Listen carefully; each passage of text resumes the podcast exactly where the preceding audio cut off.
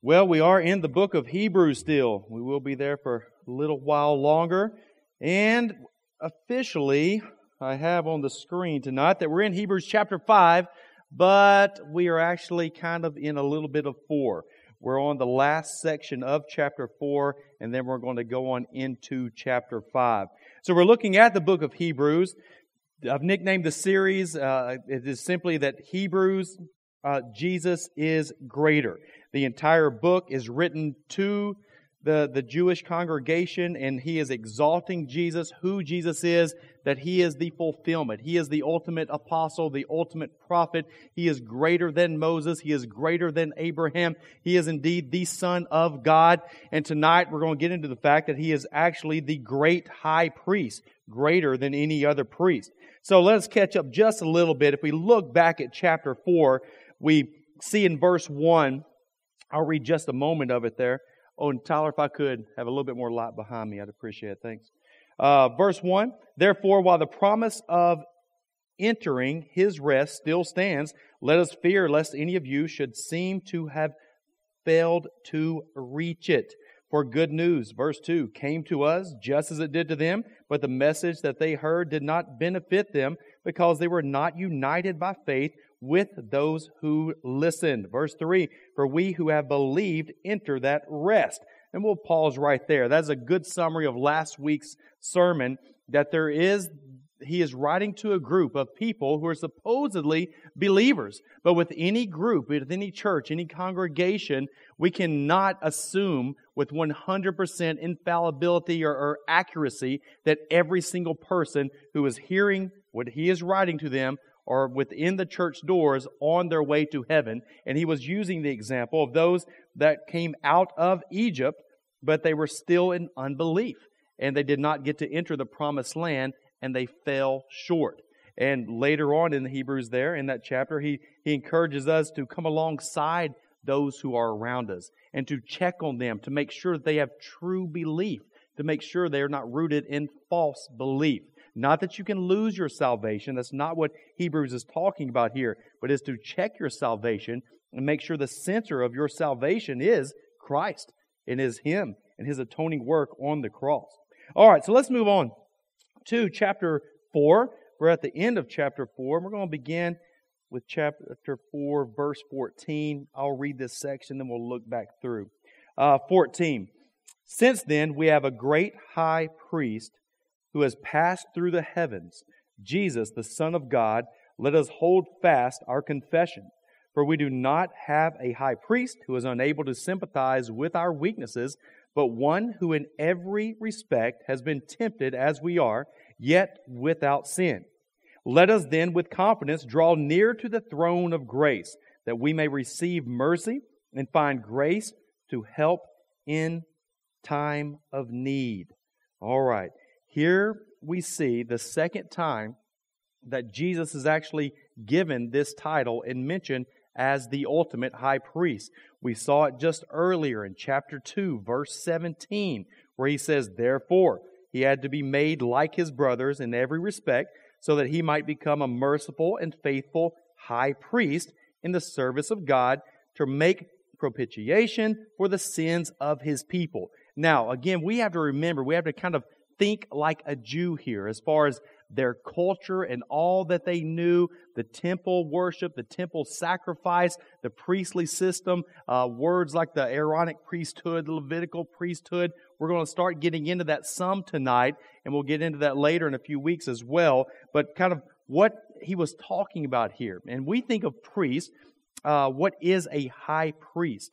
Oftentimes, if we're not if we don't know the Old Testament really well, this kind of passes right by us when we read it. But to call Jesus the great high priest is a huge title in the Jewish eyes, because they understood what the high priest was. The high priest was called by God. The first high priest was Aaron.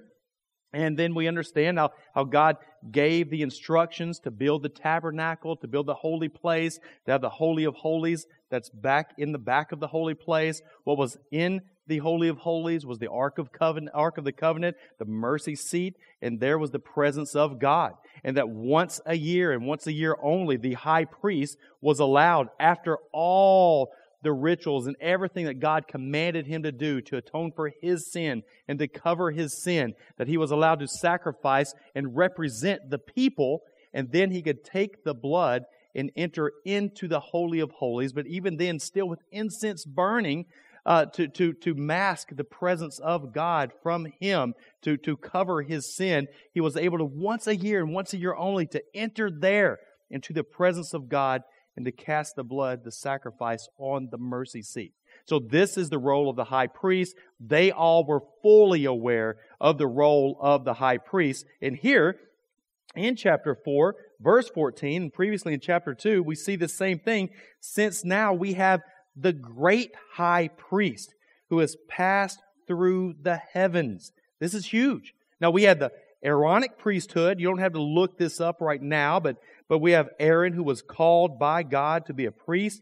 That's over in Exodus chapter 28, and that is the first priest that we have. Later on, we have the call of the Levitical tribe, where God commands this specific tribe will serve him as priest, and no one else can. But now, in this passage, he is saying that Jesus is the great high priest. Now, what we see as we study the Old Testament is that it is just many, many arrows that are pointing forward at the ultimate one that is to come.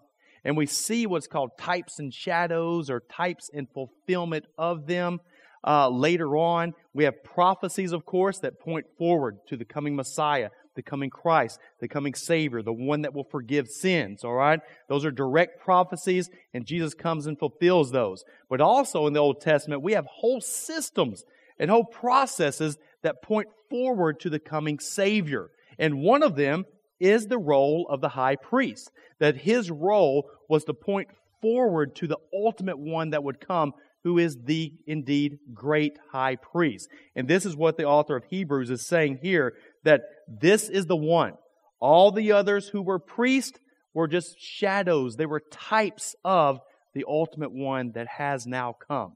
So we have the great high priest.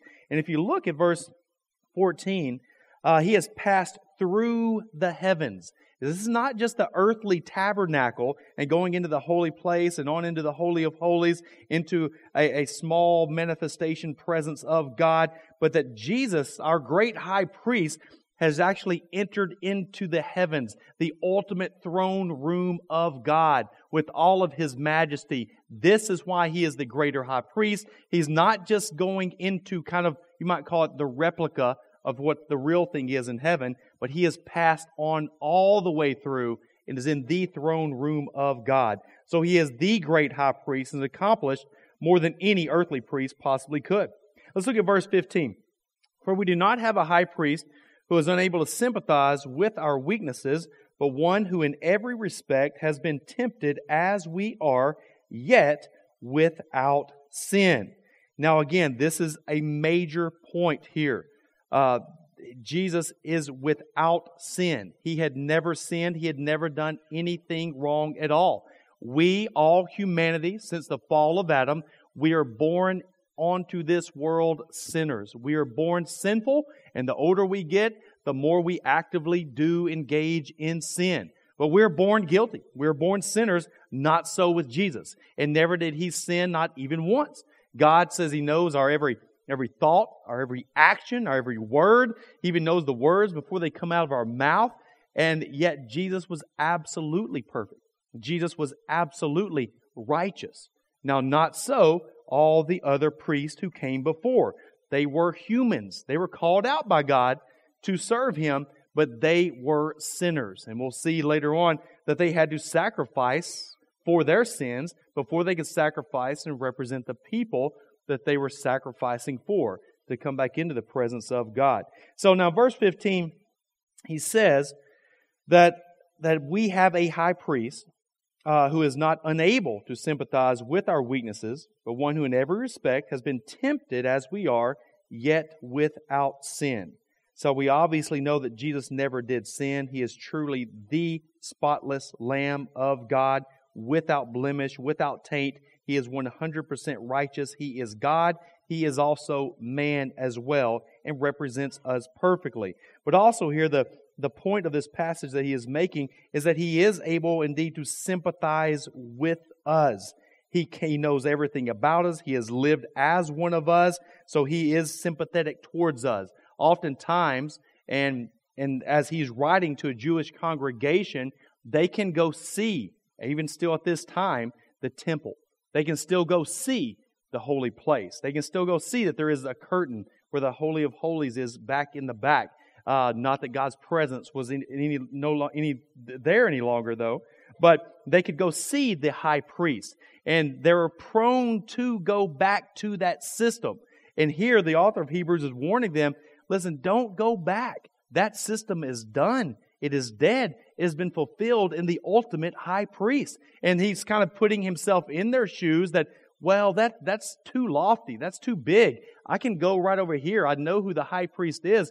I can go talk to him. But he's saying, no. He might be able to relate to you. But the ultimate high priest absolutely can still relate to you. He is sympathetic towards you. He has lived as us. He knows you better than anyone can. He knows you better than that high priest indeed. Verse 16, let us then with confidence draw near to the throne of grace, that we may receive mercy and find grace to help in the time of need. This is huge. And we could easily look over this passage, but you have to remember the context it's written in. That for the typical Jew, they were not allowed into the temple at all. They could not go in there to the holy place, to the Holy of Holies, or anything like that. You had the Aaronic priesthood, Aaron and his immediate sons that were allowed to do such a thing. Levites, priests were chosen from this particular tribe. But the other tribes, no way. They were not allowed to enter into the temple. They were not allowed to enter into the tabernacle that Moses constructed.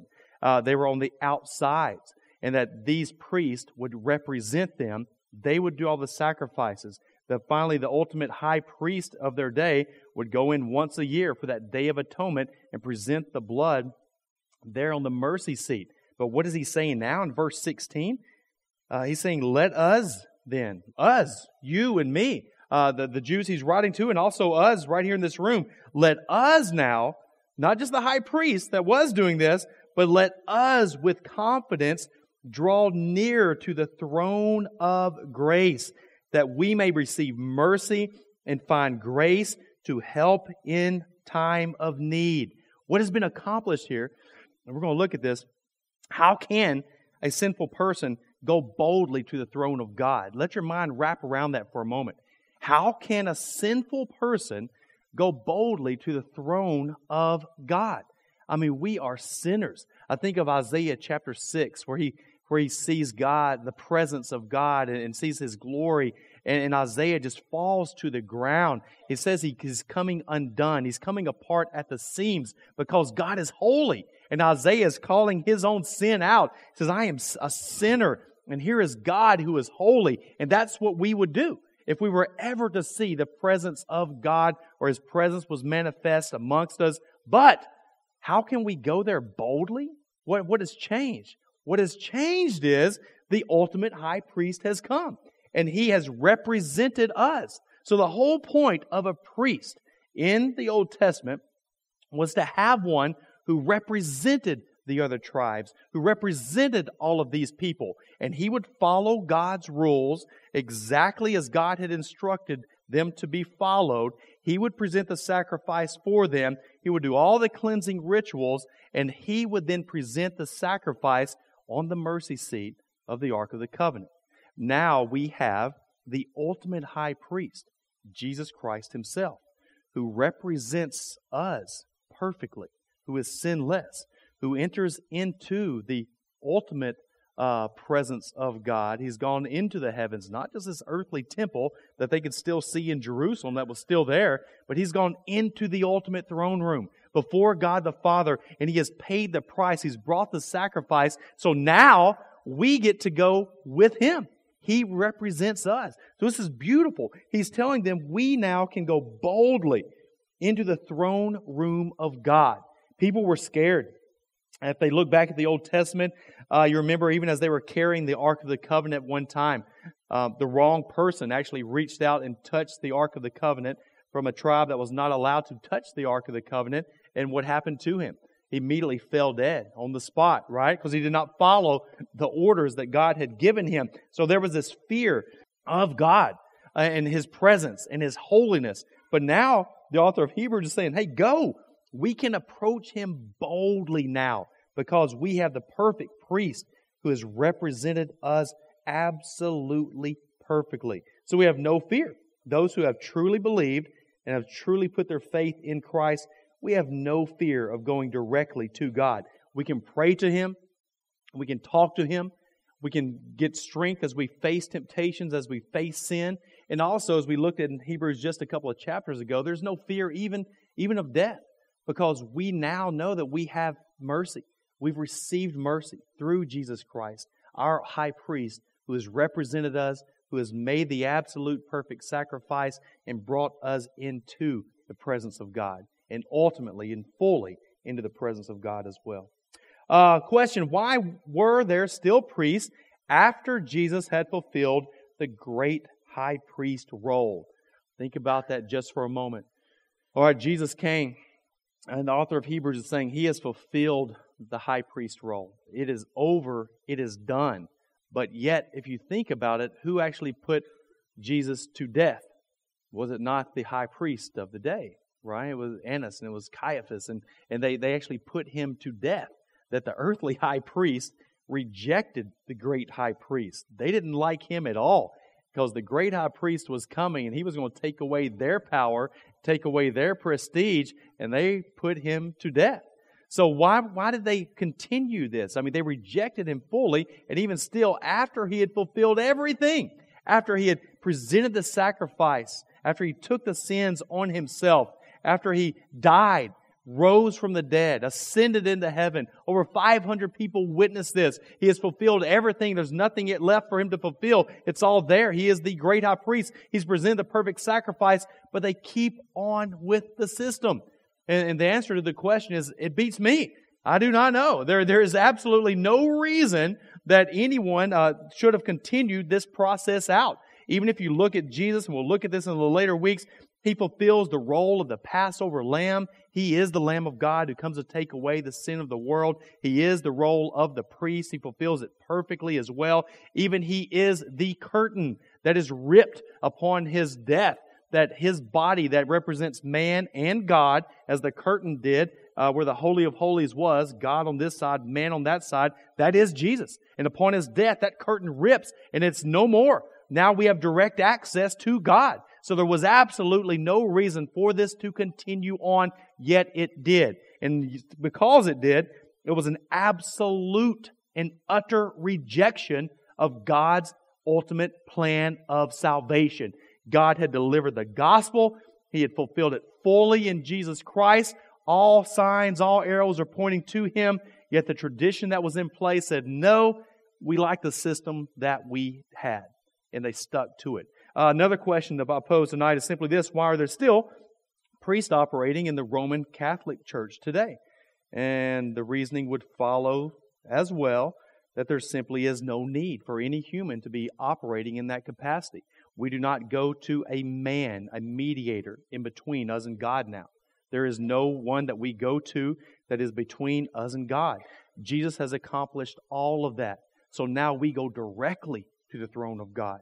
He's represented us perfectly. We go directly to the mercy seat ourselves because He has gained access for us. All right, who is your mediator?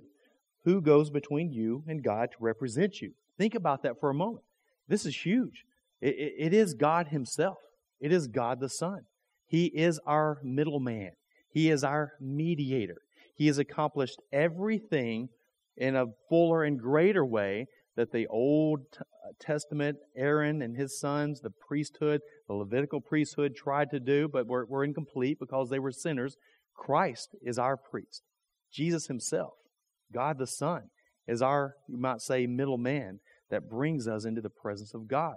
And when we get our mind around that, there's a wonderful peace that just takes over your soul, realizing that our representative is not just a man, but it is God himself. It is God the Son. And that's what the author is trying to get across to these people. And again, they could still see the temple. They could still see the high priest. They could still see that this operation was still going on, and there was something inside of them that this was tangible. They could see it. They could wanted to kind of go back to that. But he's saying, no. That high priest is done. You have the high priest now. God himself has sent his Son to represent you. Now you go. You go directly to the throne of God. All right, let's read on and get into chapter 5, and we'll complete this section of chapter 5 tonight. We'll read. Let's read verse 1 through 4, then we'll go back. For every high priest chosen from among men is appointed to act on behalf of men in relation to God, to offer gifts and sacrifices for sins. He can deal gently with the ignorant and wayward, since he himself is beset with weakness. Because of this, he is obligated to offer sacrifice for his own sins, just as he does for those of the people. And no one takes this honor for himself, but only when called by God, just as Aaron was. All right, let's pause for a moment and look at this description. Let's look at these points of comparison and contrast between the earthly priest and the greater priest, the greater high priest. All right, so if we look back at verse 1, and we'll kind of take this point by point, he says, for every high priest chosen from among men is appointed. All right? So the high priest was chosen from men, and Jesus was also chosen from men. They were appointed by God. So God called Aaron, Moses' brother, to be a priest. He later then calls the tribe of the Levites to be priest as well. It's a specific calling. Other tribes could not step up and be the priest. No one else could step up on their own and just say, hey, I think I want to be priest now, all right?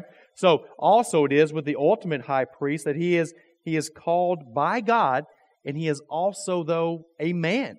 He is fully man. We look at John 1:1. In the beginning was the Word, and the Word was God, and the Word was with God, meaning that this Word is, of course, God and was with God. John 1:14, and the Word became flesh and dwelt amongst us. So we have this ultimate one who is coming from heaven to earth, who is God and man, making him the greater representative, the greater high priest. Point number 2 here. Let's look. To act, in verse 1, to act on behalf of men in relation to God. The high priest was to represent others to God.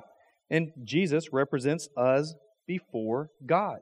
The high priest had to wear these clothing that were extremely significant, extremely symbolic. And they had the tribes of Israel even on their shoulders, and different stones that represented the tribes of Israel. So the high priest represented the people as he went into the presence of God. He wasn't just going in as himself, but he was representing these back here. And so it is with Jesus Christ, that He represents us and takes us into the presence of God. That's why there is no other way to heaven. There's no other way to the presence of God. Jesus says, I am the way, the truth, and the life. No one comes to the Father except through me. I mean, He is the high priest, the only one that can go behind the curtain for us. If we look at Romans 5:19, I believe we have it up there tonight. It says, for as by the one man's disobedience, the many were made sinners, so by the one man's obedience, the many will be made righteous. Again, this representation that we have with Jesus, that He makes us righteous and brings us into the presence of God. All right, third point of comparison here is still in verse 1 of chapter 5, to offer gifts and sacrifices for sins. This was the role of the earthly high priest. This is primarily what he did, was to offer gifts and sacrifices to God for sin, to make atonement for the sins of the people. If we see in John 1:29, the famous announcement of the messenger, John the Baptist, as Jesus is coming, he simply says, behold, the Lamb of God who takes away the sin of the world. That ultimate announcement by John the Baptist is again one of these things that brings forward the Old Testament lamb that was sacrificed on Passover, the animals that were sacrificed in the past to atone for sins, just temporarily atone to pay for the sin, to show how bad the sin was. But now we have the ultimate one, the lamb provided by God himself. So our high priest, what does he take? What does he take with him to offer God as a sacrifice? He takes the most perfect thing there is, which is himself, right? He takes himself. He is the sacrifice that he sacrifices to bring us forgiveness, to cover, to atone for our sins. Number four here, the high priest could relate to those he represents. Verse 2, he can deal gently with the ignorant and wayward, since he himself is beset with weakness. So he can deal gently with the ignorant and wayward, since he himself is beset with weakness. Again, the main point here is that a high priest could relate to those he is representing. Jesus lived as a man and was extremely sympathetic to the needs of others. If you think about his life and through the Gospels and how it is recorded, he is extremely sympathetic. He can relate to the weaknesses of humanity. They can look back and recall this, and they can see this. The blind, healing of the blind, healing of those that were lame, healing of those who were leprous, raising people back to life who've been dead. You look at Lazarus, and as he literally cries, he weeps, right? As Lazarus is dead, and he sees the people mourning behind him, and he cries with them. So it's not that Jesus, as we talk to him, our high priest, that we think that he is beyond talking to or he cannot relate to us. But the author here is saying, no. Yes, he is God, but he is also man. And he knows us better than we know ourselves. And he can relate to us. And we saw him relate to us. This is our high priest. Point number 5 here on the comparison. Let's see. Look at verse 3. Because of this, he is obligated to offer sacrifice for his own sins, just as he does for those of the people. This is definitely a point of contrast. Earthly priests were sinful and imperfect. They had to make sacrifices to atone for their sins. Christ is the greater high priest because he had no sins to atone for. He paid for ours directly. Let's look at, I believe it's on the screen again, 2 Corinthians 5:21. For our sake he made him to be sin who knew no sin, so that in him we might become the righteousness of God. So Jesus takes on our sin.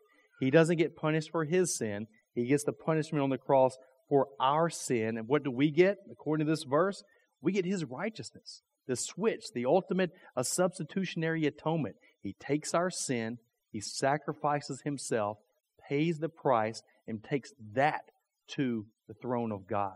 And we get his righteousness. He represents us perfectly. Last point here of comparison, number 6, regarding verse 4. And no one takes this honor for himself, but only when called by God, just as Aaron was. And again, no one appoints himself as a priest, but is chosen by God. We see this. Jesus is the eternal priest that was appointed by God and is God. And he goes on to prove this here. In verse 5, we'll read through probably verse 6. So also Christ did not exalt himself to be made a high priest, but was appointed by him who said to him. So again, Christ didn't just decide to do this on his own. He was appointed by God. He quotes here, he says, "You are my son, today I have begotten you." This is, God has specifically chosen God, the Son, to be the priest. And he's saying that he has been called by God. Verse 6, as he says also in another place, "You are a priest forever after the order of Melchizedek." Now, this is a big name and is a very important name. It is a wonderful name, but it's been mentioned just slightly in the Old Testament. And I don't know of anyone who has named their kid this. Does anyone know of anyone's kids named that? It's a great name, though. It simply means the king of righteousness. and the role he plays in the Old Testament is very small. And unless you've really studied your Old Testament here, you probably have not come across this name too often, Melchizedek. But it is a very important name, and here the author is going to begin to get into it a little bit, and we're going to look at it more in coming weeks. But if you can, hold your place there and go over to Psalm 110, verse 1 through 4. Psalm 110, 1 through 4. Now, this name is only mentioned a couple of times in Scripture. It's mentioned originally in Genesis 14, verse 17 through 19. And we're going to talk about that as the author of Hebrews gets more into this later on. But this priest appears to Abraham, who is the king of righteousness. He is a king, but yet he is also a priest. He is prior to the calling of Aaron and his sons. He is prior to God's calling of the Levites. And yet this priest appears in Genesis 14. And we don't have any background story to him. He simply appears before Abraham. Abraham gives him 10% of everything, which is really important. We're going to find later on, because in Abraham, in his loins, all the other priests are represented. Aaron and the Levites as well. So he submits, you might say, to this high priest. So now the author here is going to use this name and use that story to establish the fact that Jesus, even though he's not a Levite, even though he's not a son of Aaron, he's the son of David, his priestly role is connected prior to those, way back here to this name, Melchizedek. Psalm 110. Verse 1 through 4. The Lord says to my Lord, sit at my right hand until I make your enemies your footstool. The Lord sends forth from Zion your mighty scepter, rule in the midst of your enemies. Your people will offer themselves freely on the day of your power in holy garments. From the womb of the morning, the dew of your youth will be yours. The Lord has sworn and will not change his mind. You are a priest forever, after the order of Melchizedek. Now, this is a prophecy that is, again, pointing forward to this ultimate one that would come, who is king and who is also a priest. And look at the last part there, verse 4, you are a priest forever after the order of Melchizedek. This is highly significant here because we have one that is announced that is coming, that is somehow an eternal priest.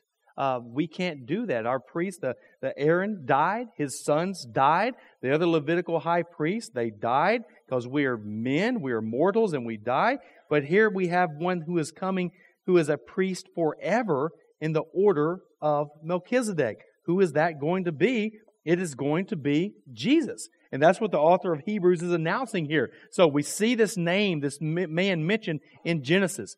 We later see it over here mentioned in Psalm, and it's in a prophecy saying that there is going to be one come who is beyond the priest that we have here, who is the ultimate high priest, who is priest for all of eternity. Who exists for all of eternity except God, right? So he is building the case here that this is the one who has come. It is indeed God himself. This Jesus, the Christ, the Son of God. All right, let's carry on down to verse 7 in Hebrews here, chapter 5. In the days of his flesh, Jesus offered up prayers and supplications with loud cries and tears to him who was able to save him from death, and he was heard because of his reverence. Although he was a son, he learned obedience through what he suffered, and being made perfect, he became the source of eternal salvation to all who obey him, being designated by God a high priest after the order of Melchizedek. So there's a lot here in this closing part that we're going to look at in this section. And in some places, if you look at verse 8, although he was a son, he learned obedience through what he suffered and being made perfect. If you look at the language on this, it is not that Christ was imperfect and over time became more perfect, but he went from obedience to obedience to obedience to obedience. He fulfilled righteousness. Everything that he was supposed to do, he continued to do. So he was the absolute perfect high priest. He was the absolute perfect sacrifice as well. And if we continue on down to verse 8, although he was a son, he learned obedience through what he suffered, and being made perfect, he became the source of eternal salvation to all who obey him. Highly significant point of this passage, that he is the source. How else can we achieve our salvation? How else can we go to the throne of God? God is holy. We are sinners. How else can we get there? There's only one source. And the point here of chapter 5 is, and the portion in chapter 4 we looked at, is that it has to be this great high priest, one who is the eternal high priest, one that can represent us perfectly. Who is that? It narrows it down to only one. And this is him. This is who he's talking about. There is only one. He became the source of eternal salvation. Highly controversial today, right? Everyone will be okay if Christians simply believe that we believe Jesus was a source of eternal salvation, but there are other religions and other methodology as well. But here the writer says, but we know to be true that Jesus is the source, the only source of eternal salvation to all who obey him.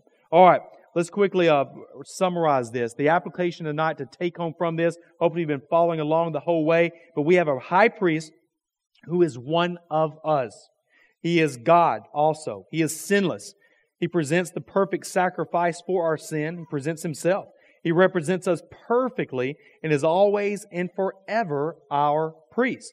We can now come into the presence of God through God, who has become our perfect and greater high priest. There is great assurance in this passage, in this chapter, that we have the high priest who has gone in with us on his shoulders, has represented us, has brought the sacrifice to God of himself. He's gone behind the curtain that none of us could.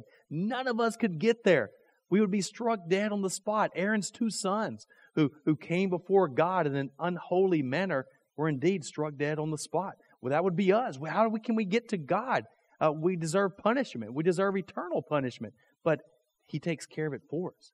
We come in on his shoulders. Our high priest is God the Son. He takes the sacrifice, presents it, and now we go to him boldly. We can talk to God. We can pray to God. We can worship God like we've been doing tonight. And ultimately and supremely, we know that he takes us into the presence of God as our mortal bodies come to an end. And there is great peace as we begin to look more into the fact that Jesus is our high priest. And we'll look more into it in a couple of weeks as well as it comes back up in the book of Hebrews. Well, let's pray and let's go to the throne boldly, with confidence, knowing that our mediator, our high priest, has made the way for us.